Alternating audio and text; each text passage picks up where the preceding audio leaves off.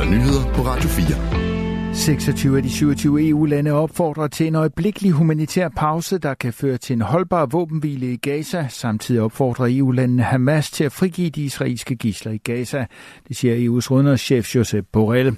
Udmeldingen kommer på et pressemøde efter mødet for EU-landenes udenrigsminister i dag. Ifølge Reuters har Ungarn tidligere blokeret for et lignende forslag, så det ene EU-land, der står udenfor, kan være Ungarn. Josep Borrell undlader dog at navngive landet.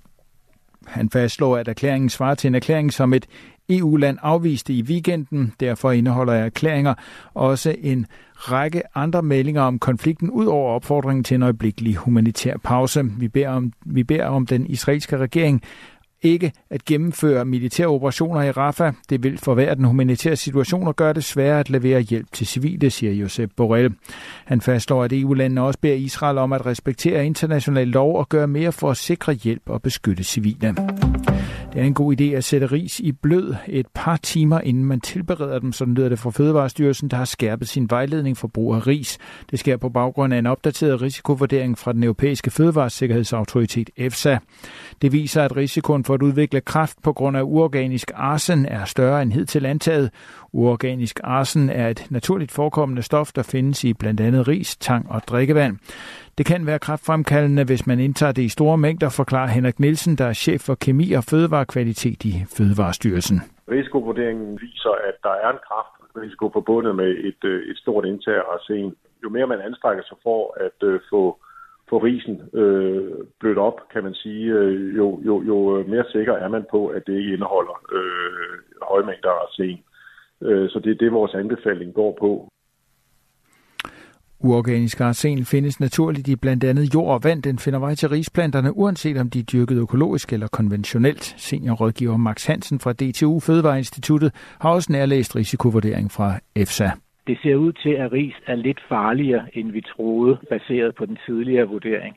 Vi kan tåle lidt mindre, end vi troede, vi kunne før. Hvis man ikke har tid til at lægge ris i blød et par timer inden brug, kan man ifølge seniorrådgiveren overhælde risene med kogende vand og derved nøjes med at blødsætte dem i 15-30 minutter. Alternativt kan man koge risen i ekstra vand og hælde det overskydende vand fra efterkogning. Man skal ikke være bange for at spise ris. Men hvis man spiser ris, og specielt hvis man spiser mange ris, vil det være en god idé at sætte dem i blød i et par timer eller deromkring. Og hvis man har lidt travlt, jamen, så kan man sætte dem i blød i varmt vand. Man kan også koge risene i overskydende vand og hælde det overskydende vand fra. Det er de muligheder, man har. Men der er ikke nogen grund til at være bange for at spise ris. Køge Kommune har modtaget 2 henvendelser om psykologhjælp i forbindelse med sagen fra Borup skole, hvor flere elever angiveligt har oplevet grænseoverskridende adfærd fra andre børn på skolen. Det oplyser kommunen i et skriftligt svar til Ritzau. I kølvandet på sagen blev et brev sendt ud til forældre på skolen om, at hvis der var behov for rådgivning eller psykologhjælp, skulle man række ud til Familiecenter Køge. På trods af henvendelserne har ingen gjort brug af psykologsamtaler endnu, lyder det i dag. Den seneste uge har der været stor mediebevågenhed på Borup skole. Det er blevet beskrevet af flere medier herunder SN.dk og TV2, at flere elever i skolens indskoling angiveligt er blevet udsat for grænseoverskridende adfærd som vold og i nogle tilfælde grove seksuelle krænkelser.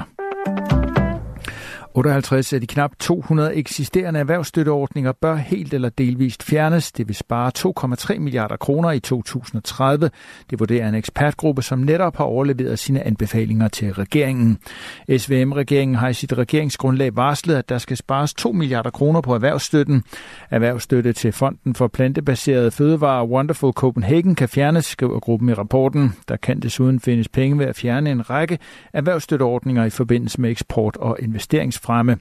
Ekspertgruppen anbefaler dertil at fjerne eller overveje at fjerne skattefritagelsen for løn ved arbejde ombord på skibe registreret i Dansk Internationalt Skibsregister. Det kan spare yderligere 1,1 milliarder kroner. De ordninger, der anbefales fjernet, er primært ordninger med et formål om at opnå en bedre samfundsøkonomi. Anbefalingerne går i mindre grad på ordninger rettet mod blandt andet klimamål.